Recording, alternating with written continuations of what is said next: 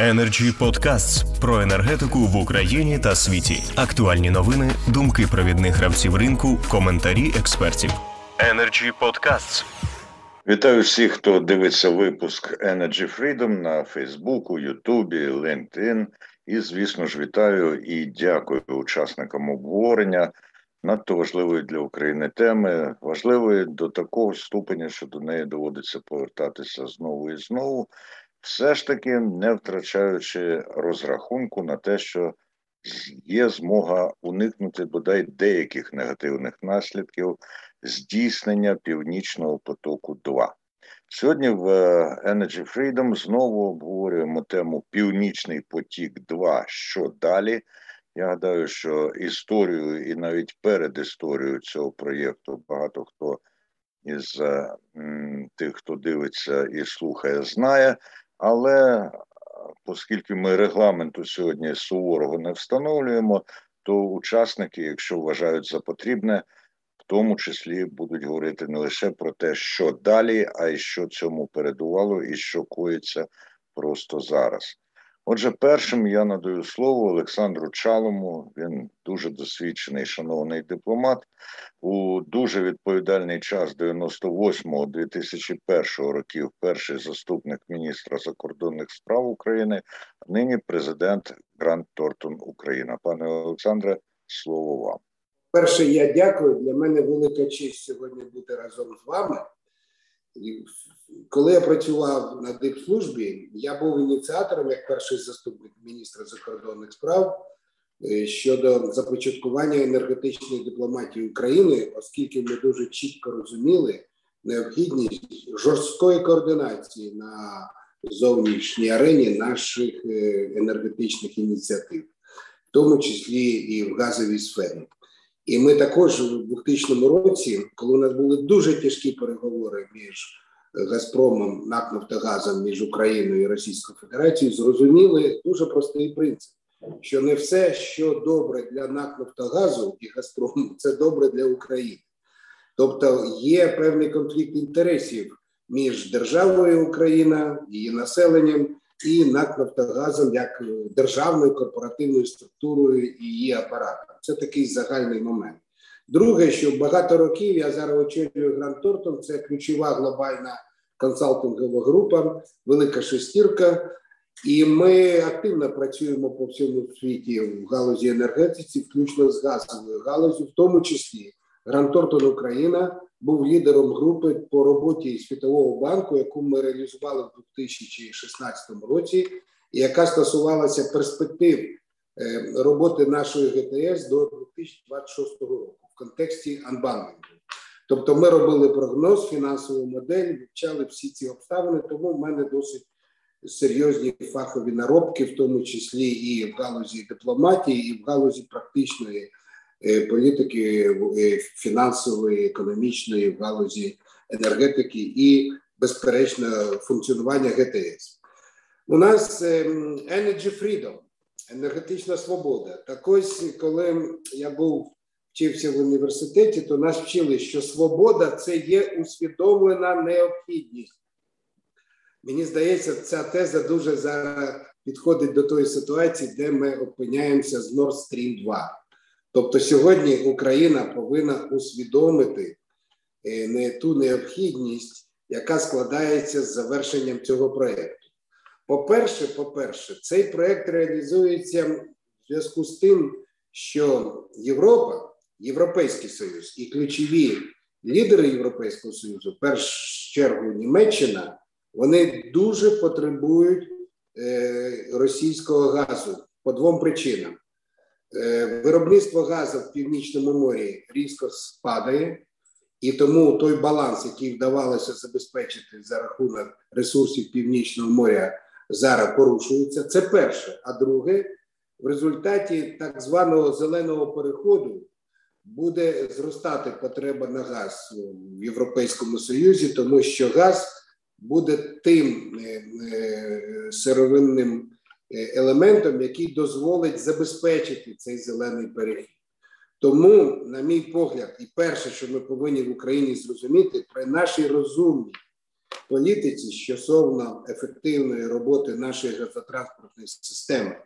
І що я вважаю принципово важливим, що від підключення до цієї системи відновлення того, що було єдиним комплексом газових сховищ, тому що зараз в результаті, на мій погляд, дуже неконструктивної політики, яку провело попереднє керівництво НАК «Нафтогазу», традиційна єдина газотранспортна система сьогодні розколота.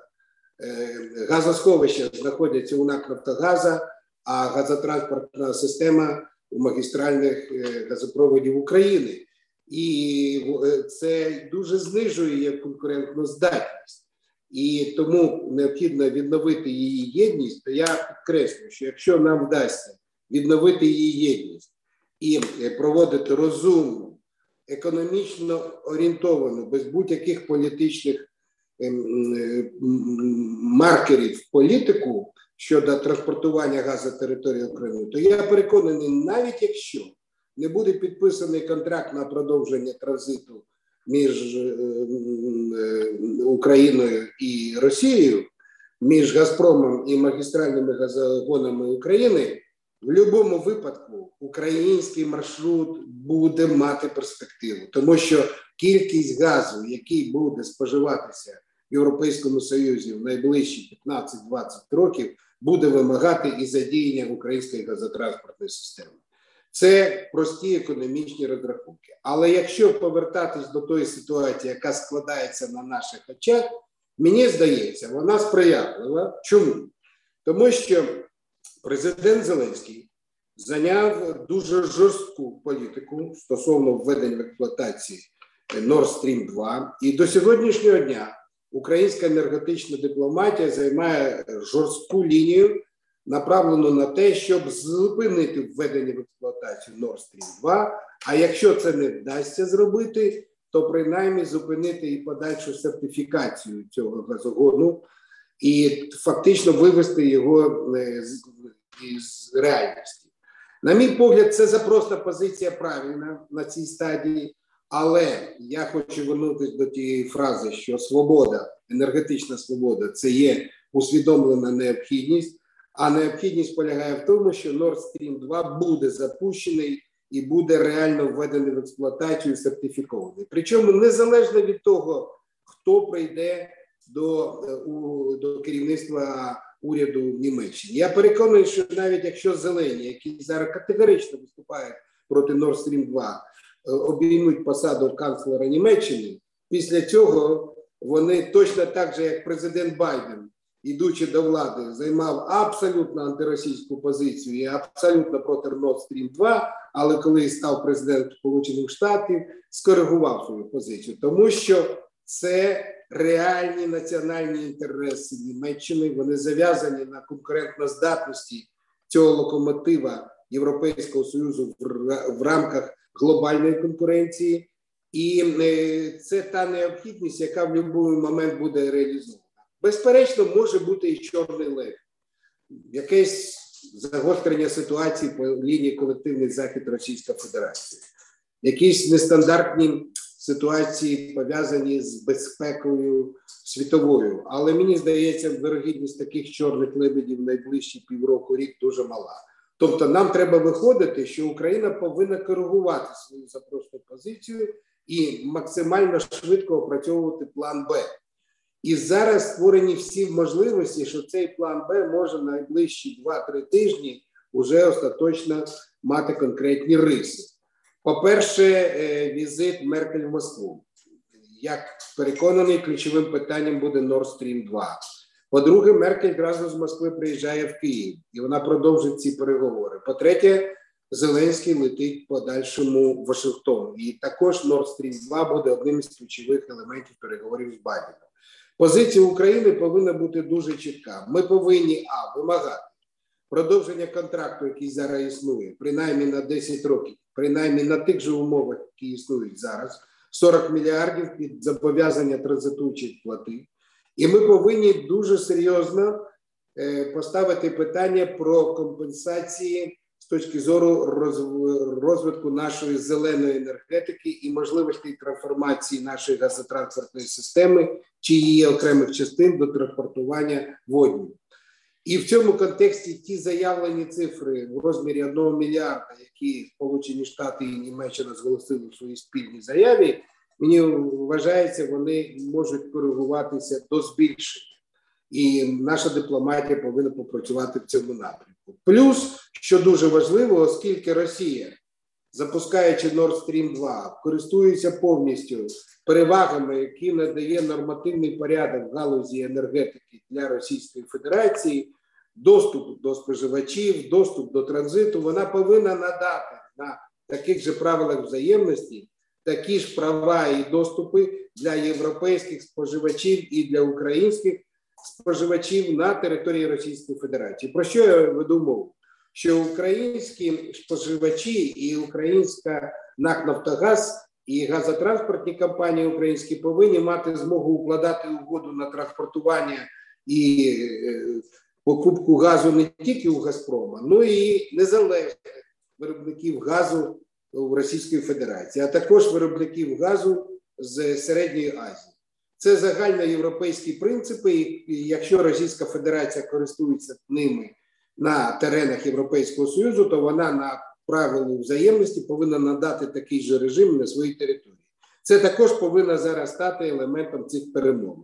Як це можна реалізувати? На мій погляд, складається непогана ситуація, і я прогнозую, що все ж таки може бути після візита Меркеля в Москву і в Київ, все ж таки зустріч нормандської четвірки в першій, в другій декаді вересня в Берліні, в рамках якої я вважаю, ми б могли б запропонувати провести а трьохсторонню зустріч е, німецько українсько російську, щоб вирішити всі питання в трикутнику Берлін, Київ, Москва щодо е, сталого розвитку і сталого функціонування української газотранспортної системи після запуску Nord Stream 2.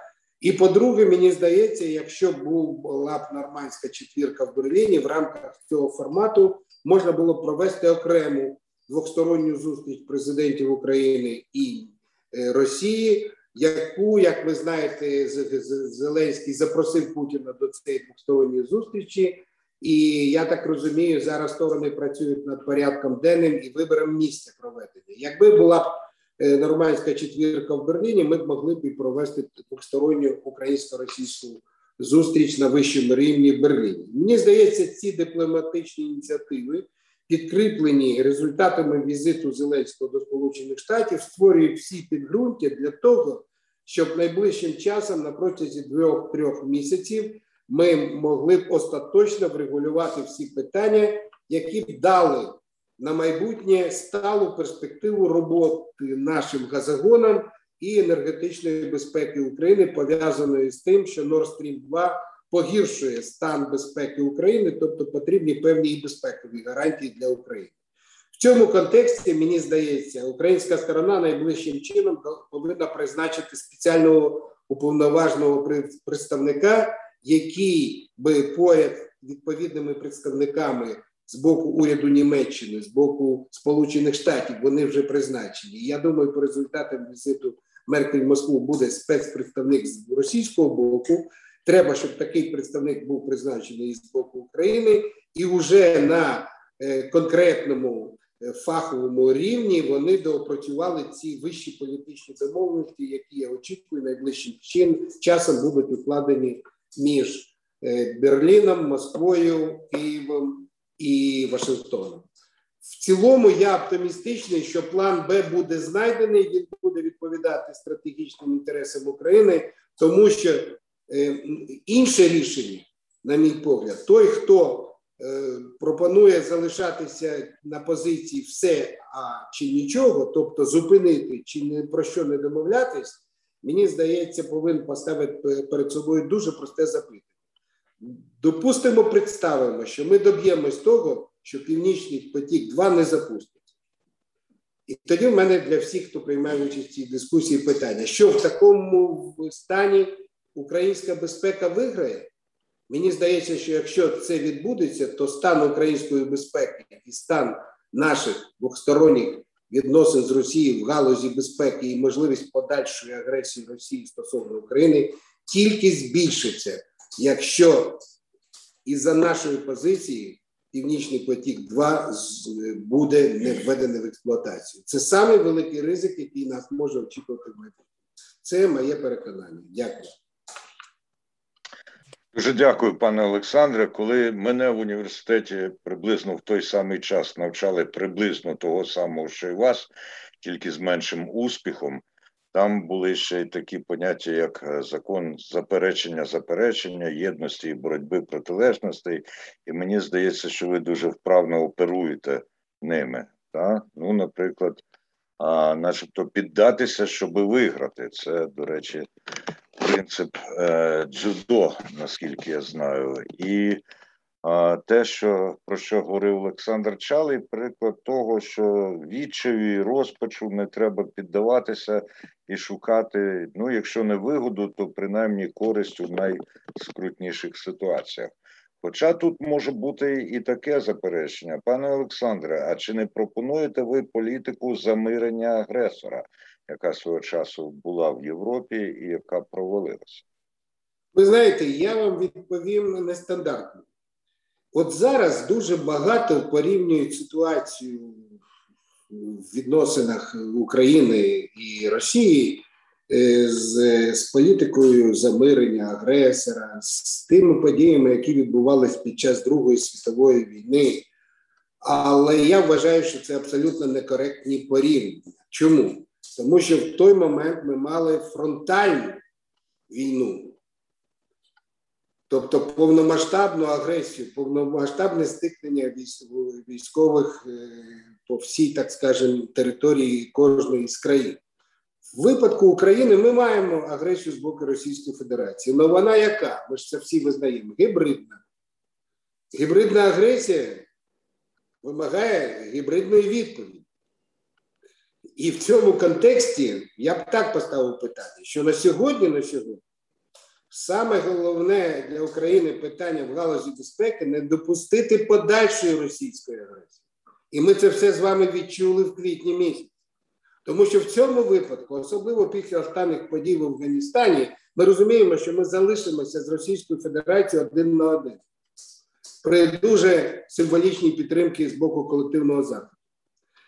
Тому мені здається, що ми повинні дуже серйозно в цій ситуації подумати, що настав час щодо наших ініціатив, знаходження модус вівенді, існування, довготривалого існування в Україні з державою-агресором Росією.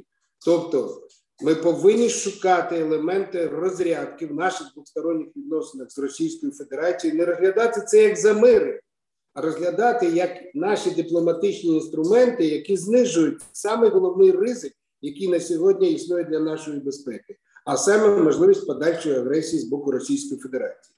Найкращий приклад такої політики, дуже успішної, є Фінляндія, яка змогла, е, будучи в дуже тяжких міжнародних умовах після Другої світової війни, і будучи країною, яка відносилась до е, е, союзників Німеччини, все ж таки змогла а встояти, зберегти свій суверенітет, добитись виведення е, радянських військ з своєї території і добившись абсолютно незалежного розвитку як суверенної незалежної держави. От Україна, на мій погляд, повинна скористатись цим досвідом.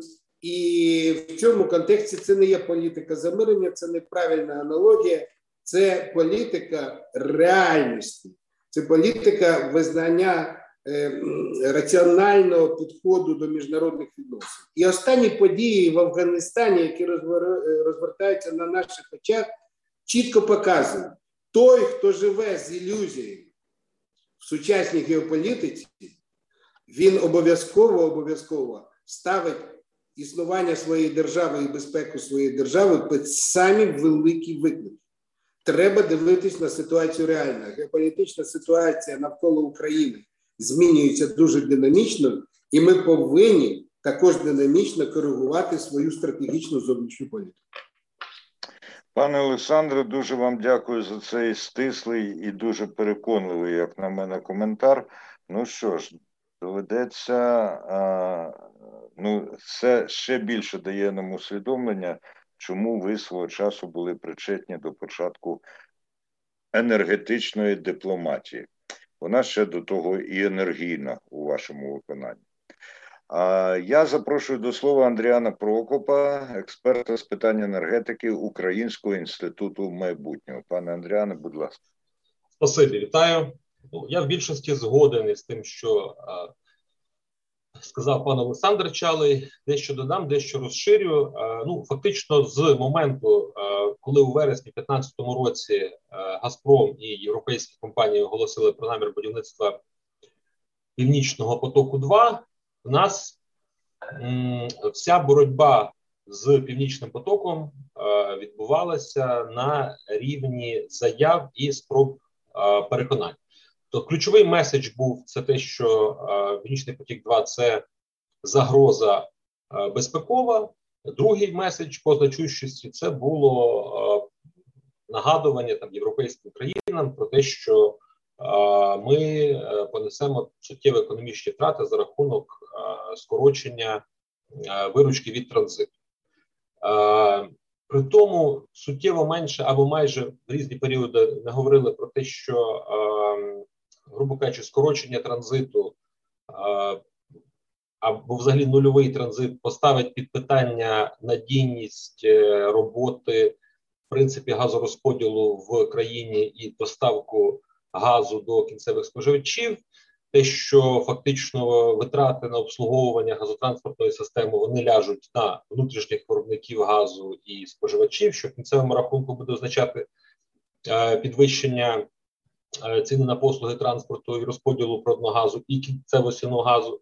Е, і е, другий момент, що в випадку, наприклад, нульового транзиту, якщо ми будемо намагатися продовжувати газ купувати зі сторони Європейського союзу.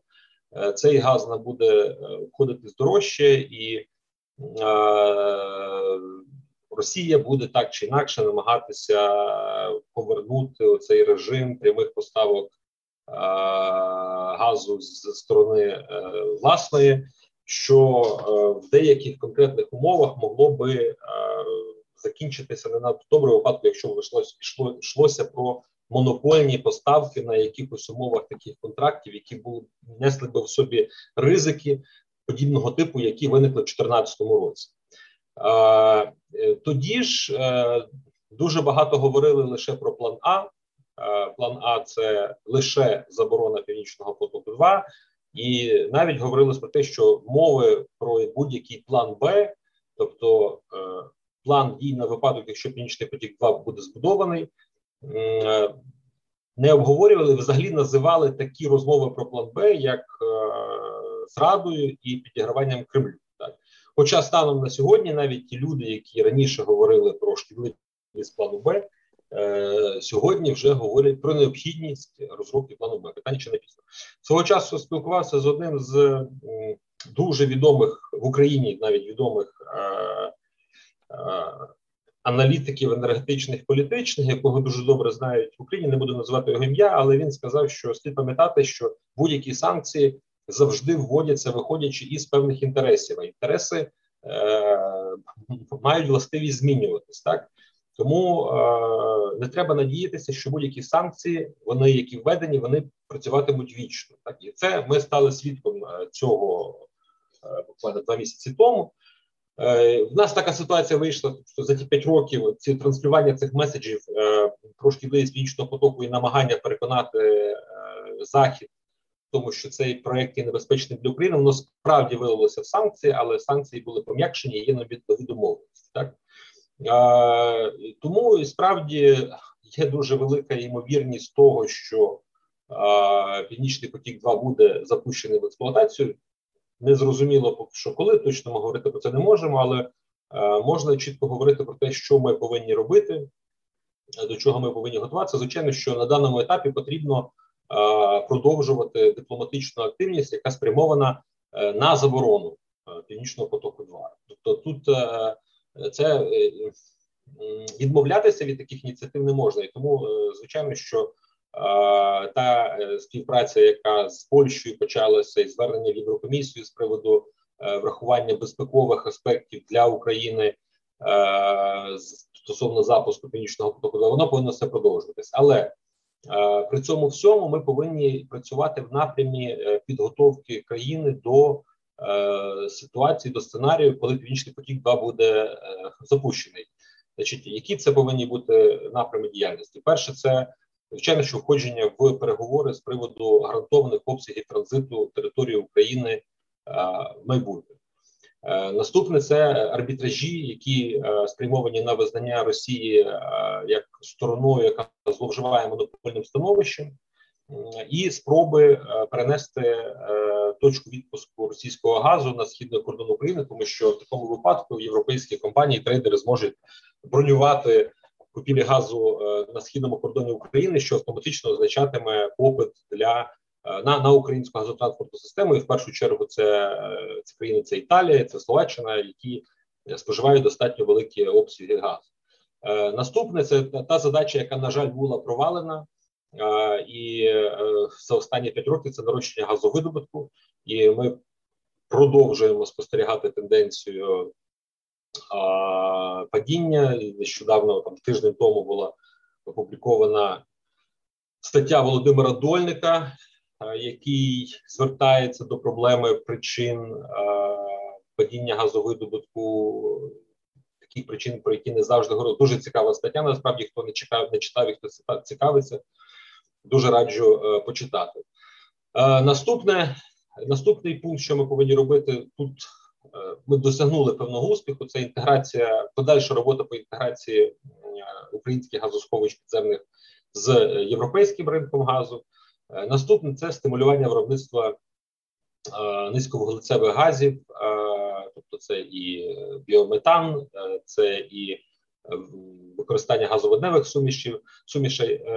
Хоча, як на мене, найбільше уваги має бути приділено стосовно використання газоводневих сумішей саме для потреб України, е, а не для експорту. Хоча і в цьому випадку, е, значить, е, роль газотранспортної системи вона є вкрай важливою, тому що виходячи з архітектури топології системи постач... транспорту і розподілу природного газу.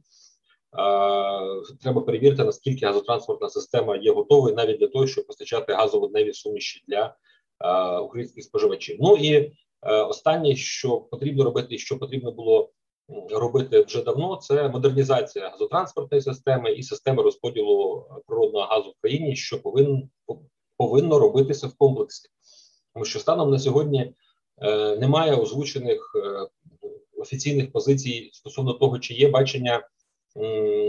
Стосовно модернізації ГТС і скорочення її потужностей, тому що зрозуміло, що Е, тих обсягів транзиту, які ми е, бачили раніше, е, тих обсягів, на які розрахована система газотранспортна, їх не буде. Наприклад, в 98-му році в нас транзит був 140 мільярдів кубометрів. На наступні роки на найближчі по контракту в нас 40 мільярдів кубометрів.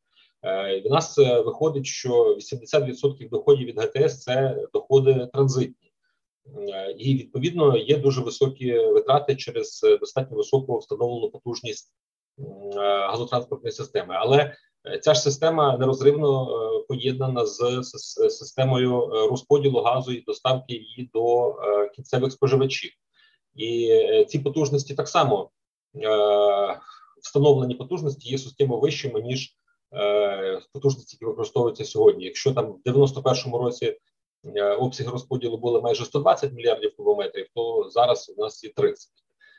Так і звичайно, е, все це вимагає комплексного комплексної політики і підходу держави до е, перегляду взагалі системи е, роботи газотранспортної інфраструктури, тому що це це проблема не є там північного потоку чи лише безпекова. Це серйозна проблема постачання газу до споживачів, і ця проблема має розглядатися на найвищому рівні, і в тому числі з, з розумінням, куди ми йдемо, е, і з яких коштів ми за це збираємося е, заплатити. О, тобто е, Північний потік 2 відкриває перед нами такі дуже серйозні. Непрогнозованість по багатьох багатьох напрямах, і на жаль, за останні 5 років ну, з 15-го навіть року дуже багато того, що мало зробитися, не робиться, і на жаль, воно не робиться і сьогодні. Тобто нас перемагає якийсь, ну скажімо, популізм. І ми не приділяємо достатньо уваги надійності роботи системи газотранспортної, в принципі, газорозподілу. Ну, коротко, так. Коротко і містко, як завжди, пане Андріане. Дякую. До речі, нагадаю тим, хто дивиться, що у вас є змога ставити запитання і писати зауваження у коментарях під трансляцією на Ютубі LinkedIn і у Фейсбуку. От перший коментар з LinkedIn від Івани Б. вже надійшов. Привіт, європейська автономія енергетичний перехід, безпечний для навколишнього середовища і здоров'я це важлива тема для співпраці. Ну, це так, як кажуть, репліка у бік. А у мене запитання до пана Адріана Андріана Прокопа. На початку ви сказали, що не можна припиняти зусиль, скерованих на припинення спорудження Північного потоку. 2 але оскільки імовірність його припинення, як ми почули, а, низька, то чи варто наскільки варто витрачати зусилля? Просто щоб заявити про власну позицію? Чи ну, мова чи тут про припинення е, і і, і е, зусилля спрямовані на зупинку на е, протидію початку експлуатації, тому що е, ну це е, для того, е, це щоб по перше зберегти лице, і по-друге, не демонструвати того, що позиція України як така змінилася. Так, тобто, ми не можемо е, сьогодні сказати, що окей, е, нам цілком підходить північний потік. 2 давайте е, ми будемо е, лише говорити про е, те, як нам з ним жити. Це пониження ставок, і ну дипломати не повинні завжди говорити те, про що вони думають. То я думаю, що і так саме такий підхід мав би бути з. Стосовно північного потоку, 2 ми не повинні говорити про все, про що ми думаємо. Дуже дякую, пане Андріане. От е, Андріан Прокіп тут сказав, що потрібні обговорення на найвищому рівні. В Energy Club завжди намагаються і часто вдається організувати обговорення на найвищому експертному рівні, що нам сьогодні вже і довели двоє попередніх промовців. І гадаю, що і третій промовець у нас так само дуже висококваліфікований, і від пана Віктора Скаршевського, економічного експерта.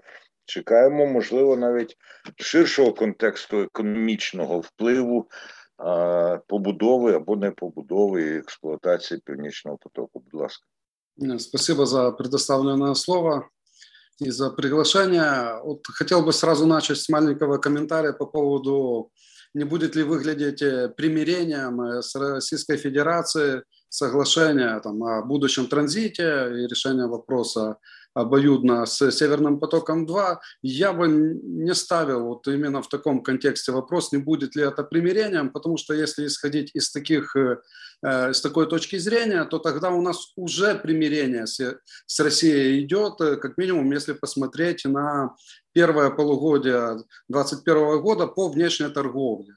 Экспорт из Украины в Россию вырос на 15%, импорт из России в Украину на 8%. Можно это рассматривать как примирением, а можно рассматривать как э, э, выгоду для украинской экономики, для украинских производителей и для создания рабочих мест и так далее. То есть э, я бы немного отделил вот политику и экономику, хотя на практике, естественно, это сделать очень часто очень сложно. Теперь по поводу Северного потока-2, а, по моему э, твердому убеждению, он будет достроен, он будет функционировать. Другой вопрос, э, в какой момент он будет запущен и в каких объемах он будет работать. На этом я остановлюсь чуть э, позже. А сейчас просто посмотрим, а что у нас есть сейчас еще даже без Северного потока 2. За годы независимости вокруг Украины было Э, в обход Украины было построено 4 транзитных э, газопровода э, с общей стоимостью 135 миллиардов кубометров.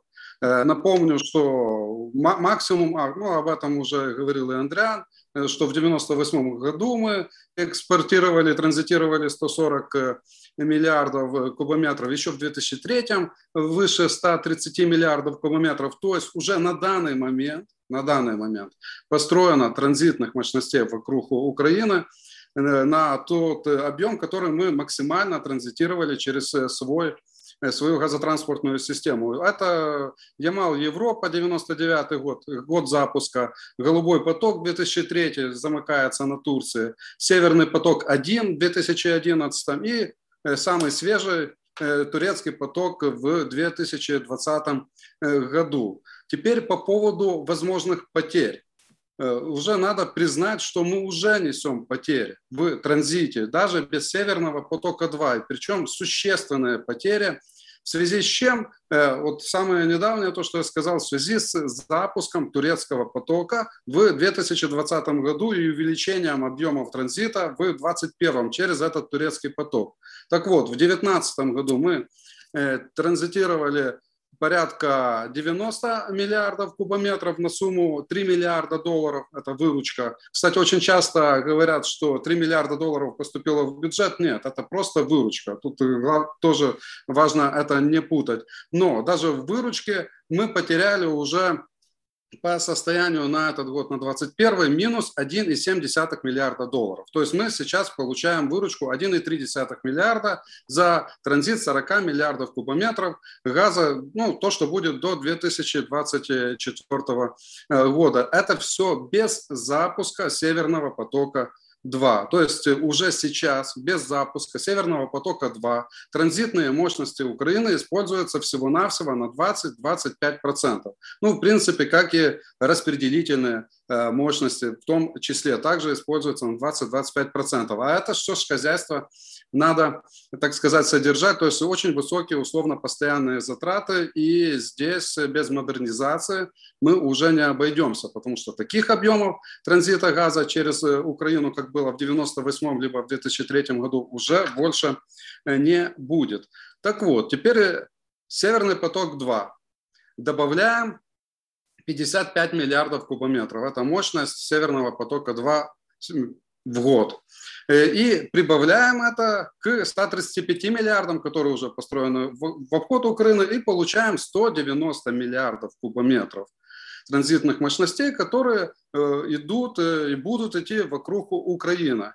И смотрим, а какой объем продает «Газпром» в Европу? Как раз именно в такой объеме продает. Ну, правда, падает до 160 миллиардов кубометров иногда, но максимум был 200 миллиардов кубометров. То есть э, теоретически, чисто теоретически э, транзитных мощностей в обход Украины для «Газпрома» хватает для того, чтобы э, не пользоваться украинской газотранспортной системой. Но это теоретически. Теперь посмотрим, почему, сейчас обосную, почему «Газпром», так как и Европа, они будут заинтересованы в газотранспортной системе Украины после 2024 года. Причем в любом случае. И контракт мы получим. Другой вопрос, на, каким, на каких э, условиях, да, но это другой вопрос. Сейчас чисто арифметически, вот я, вот видите, подхожу арифметически даже без математики, чтобы было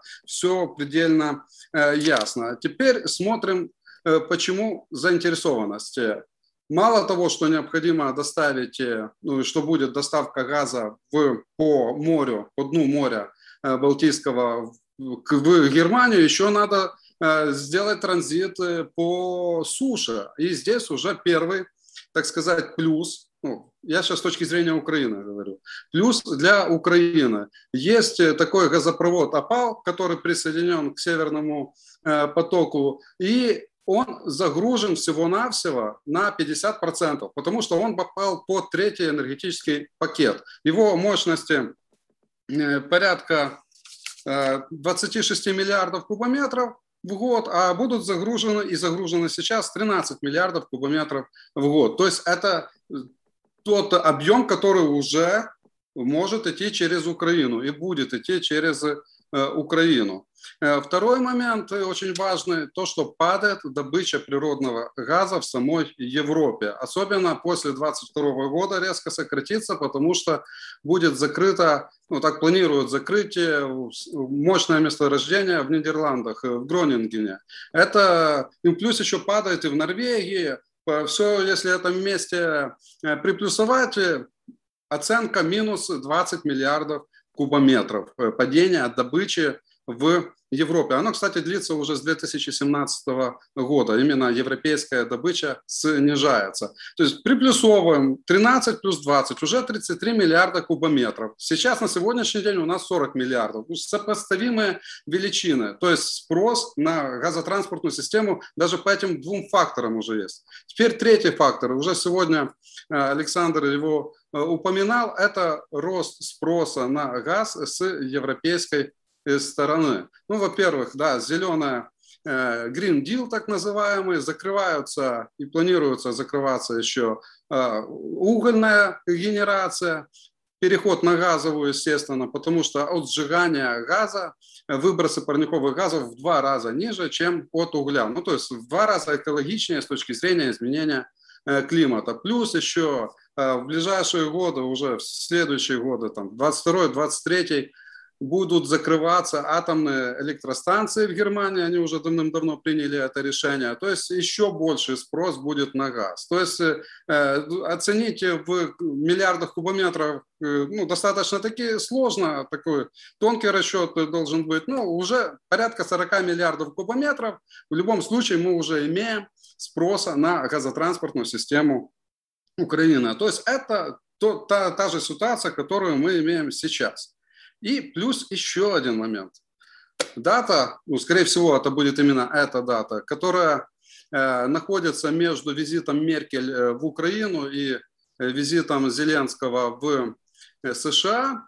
Эта дата называется 25 августа. И будет происходить, будут происходить события в Дюссельдорфе. Ну, там, правда, написано, что э, не ранее 25, не раньше, чем 25 августа они объявят решение суда. Ну, я скажу, пусть будет 25 августа, но может чуть позже. Исходим из 25 августа, тут главное суд. А суть заключается в том, признает ли Дюссельдорфский суд, э, подпадает ли э, Северный поток-2 под действие э, третьего энергопакета. Сейчас там есть спор, потому что э, изменились правила в январе 2019 года, когда Еврокомиссия приняла новую директиву э,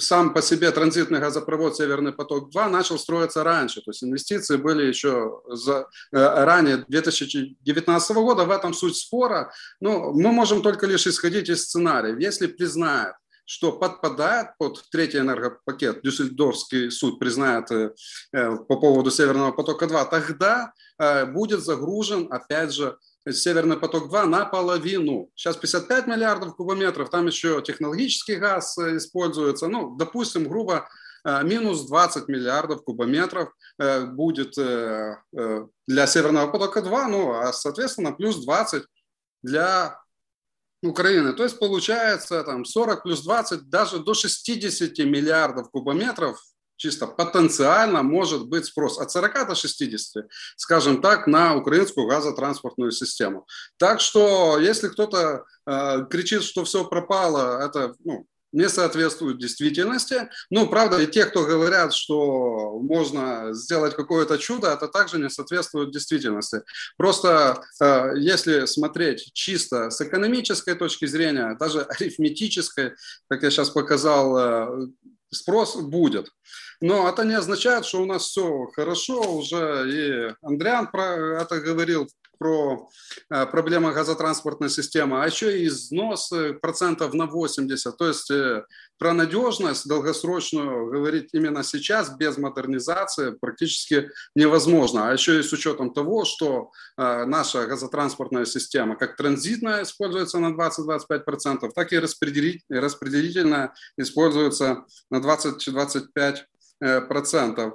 Плюс еще Э, мы говорим о том, что у нас есть э, газохранилища, они у нас есть э, в Украине мощностью 31 миллиард кубометров, но опять же надо смотреть на их качество, на э, их, их технологичность. А качество и технологичность в три раза отстает, например, от европейских газохранилищ по показателю э, отбора газа из газохранилищ. Если у нас мощности 200 миллионов кубометров в сутки, то в европейских 600 миллионов кубометров в сутки. То есть здесь также есть потребности в модернизации.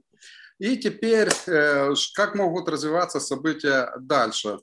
Ну, потому что в самом деле очень слишком много политики. Всегда политика, естественно, присутствует, но в этой тематике очень много э, политики, которая вредит э, нормальному развитию событий и нормальным договоренностям, ну, в первую очередь, и также в интересах Украины. Э, и ну, настолько вредит, что мы уменьшаем газодобычу, а ее не увеличиваем ее. С 2017 года украинская газодобыча сокращается. Э, в первую очередь на Укргаздобыче и не в последнюю очередь из-за политики и действий предыдущего э, состава правления нафтогаза. Так вот, э, я думаю следующим образом. Это чисто теоретически я сейчас рассуждаю, как один из таких, возможно, невероятных вариантов, а возможно, и вероятных вариантов, если мы хотим в самом деле на 10 лет получить там, контракт и быть э, уверенными в стабильности и так далее. Э, я думаю, неспроста Ангела Меркель сначала заедет к Владимиру Путину. Во-первых, она привезет, либо представит, я так понимаю, потому что до 1 сентября это должно произойти, э, представителя от Германии по переговорам дальнейшим, ну, который будет посредником между Украиной и Россией, как я понимаю, в переговорах на дальнейший транзит после 24 года. И, возможно, возможно, даже привезет с собой Ангела Меркель и Э, старую, 20-летней давности, но идею э, газотранспортного консорциума, возможно, даже трехстороннего. И этот э, момент, он как минимум решит проблему стабильности и спроса, ну, долгосрочной стабильности спроса на украинскую газотранспортную систему. Но тут, конечно же, включится сразу же политика, как же там Россия агрессор, примирение, ну, все эти моменты. Но я сейчас рассуждаю только лишь с точки зрения э, экономики и выгоды для украинской стороны. Кстати, это не, не есть нечто неординарное или необычное, наоборот это стандартная и очень обычная ситуация, потому что Россия, ну, российский «Газпром» в данном контексте, э, владеет, является собственником или со-собственником практически всех газотранспортных систем Европейского Союза. Опять же, ну, с точки зрения э, поставщик или там владелец ресурса, транзитер и конечный потребитель. Ну, то есть это очень устойчивая система, поэтому она широко применяется в Европе. Возможно, возможно, Ангела Меркель нам такое предложит. Ну, тем более еще политика, ну, опять же, там же, когда в этом стейтменте между э, то, что было объявлено э, США и Германия, заявление совместное, которое было э, в июле, Э, что есть еще даже привязка такого, ну, может быть, не очень жесткая, но в всяком случае озвучена. Это транзит, э, договор о транзите после 2024 года и внедрение в украинское законодательство формулы Штайнмайера. То есть э, тут, опять же, как я до этого говорил, еще и политика очень сильно привязана. Но с точки зрения украинской стороны, Э, политика политикой, а модернизировать украинскую газотранспортную систему и готовиться уже к более низким давлением, уже таких высоких давлений в транзитной трубе не будет, а у нас поставка всего газа конечным потребителям и домохозяйствам, промышленности, не бытовым Э, потребителям привязана именно к транзитной трубе, необходимо заниматься этой э, модернизацией. Иначе у нас могут э, возникнуть проблемы просто даже с физической доставкой природного газа конечным потребителям. Спасибо. Пане Вікторе, переконливо, маса цифр, звичайно, складнувато для того, щоб всі їх запам'ятати, але деякі з них просто вражають. Я прошу для тих, хто передивлятиметься потім е, наш запис. Е, скажіть дві-три, два-три, от дві-три найпереконливіші, на вашу думку, е, суми або обсяги для того, щоб підкреслити свій погляд. Через Украину был максимальный транзит 140 миллиардов кубометров, сейчас он 40 миллиардов кубометров. И газотранспортная система Украины используется всего на 20-25%. А это означает, что остальных 80% надо содержать просто так. Это очень большие э, затраты и необходимо для этого модернизировать украинскую газотранспортную систему для э, новых условий и новых э, реалий. И э, если в 2019 году мы получали выручку за транзит 3 миллиарда долларов, то уже сейчас получаем 1,3 миллиарда долларов. То есть мы уже теряем 1,7 миллиарда даже без запуска Северного потока 2. Дуже дякую, пане Вікторе. От останнє, що ви сказали, я запам'ятав навіть без вашого повтору. І насправді це дуже важливо, як я і сподівався, пан Каршевський поставив у широкий такий економічний контекст цю проблему. Ну що ж, колеги, у нас вже е, добігає час до оголошення підсумків. Це будуть підсумки сьогоднішньої розмови. Це в жодному разі не є підсумки загальної дискусії, бо доки триває будівництво, доки триватиме експлуатація це питання буде обговорюватись і обговорюватись, але тим то і важливо почути думки від таких поважних фахівців, як ви, щоб в майбутніх обговореннях враховувати вашу позицію. Я прошу першим висловитися Андріана Прокопа на підбиття підсумків. Е, спасибі. Ну, е, перш за все, сьогодні е, ми повинні не припиняти роботу над захистом економічних інтересів, але для цього треба враховувати е, повністю враховувати е, економічні і політичні ризики, які е, несе для України там різні сценарії, чи нульовий транзит, чи зменшення обсягів транзиту, і враховуючи всі ці ризики і загрози, будувати свою політику так, щоб Е, не розсваритися зі всіма нашими партнерами, реальними партнерами остаточно е, і якомога більше виграти, е, і при цьому жити не ілюзіями, як от інколи це мало місце за останні сім років боротьби з північним потоком, а прагматично і реалістично дивитися на стан речей, враховувати інтереси ключових стейкхолдерів, от і намагатися виграти для України якомога більше. Дуже дякую, пане Андріане. Тепер Віктор Скаршевський. Підсумки від вас. Э, Северный поток-2 будет достроен, будет запущен. Как я сказал, вопрос только лишь в дате и в объемах его э, заполнения. А Украине необходимо готовиться к новым реалиям, более низких транзит, более низкого объема транзитов, чем было ранее. Для этого необходимо модернизировать газотранспортную систему и, естественно, наращивать добычу собственного газа. Дуже дякую, пане Вікторе. Оце дуже слушне і актуальне питання, про яке теж в Energy Freedom багато говорили про нарощування видобутку власного газу. Будемо це і надалі розвивати, обговорювати. І Олександр Чалий, будь ласка, ваші підсумки. Я, по-перше, дуже вдячний колегам, що вони в принциповому плані погодились моїми ключовими тезисами і розвинули їх. І в цьому контексті я особливо погоджуюся з ними, що питання модернізації української транспортної системи є ключовим. Ми повинні зрозуміти, що те, що з нами трапилось, в першу чергу, це наша вина. Тому що ми фактично де-факто приватизували газотранспортну систему під свій між собойчик. І ті, хто на ній сиділи, наварювали кошти в своїх приватних інтересах, а не державних, навіть останнє керівництво НАК «Нафтогазу». Тому що так як воно зробило банкінг і розбило єдину газотранспортну систему на сховище і транзит, це просто злочин. Це перше.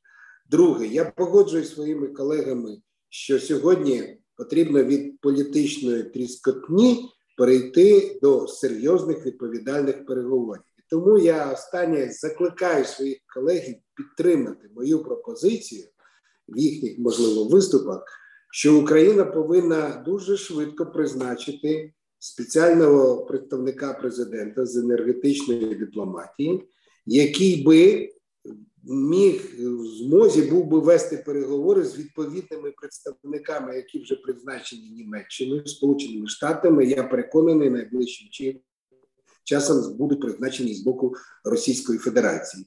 Саме треба перевести ці перемовини з публічної площини, де є дуже багато емоцій, політичних е, гасел, на професійну дипломатичну. Е, е, річ, яка б яка б помогла б нам найближчі сроки відпрацювати таку домовленість стосовно північного потоку, 2 які б відповідали стратегічним національним інтересам України, і зробили нас після цього ще більш сильнішими і конкурентно здатними. Дякую. Дуже дякую, пане Олександре. Справді дуже конкретна пропозиція і передбачення про представника з енергетичної дипломатії.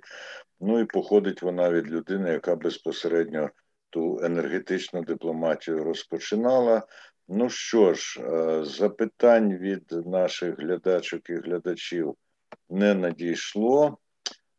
Я дякую всім за участь. Нагадую, що передивитися і переслухати цей випуск Energy Freedom уже невдовзі можна буде на сайті iClub.energy, це сайт Energy Club, і там же буде оголошення, а може вже і є, здається, вже є про наступні випуски Energy Freedom, де ми завжди намагаємося збирати людей які дуже добре знаються на тому, про що вони ведуть мову.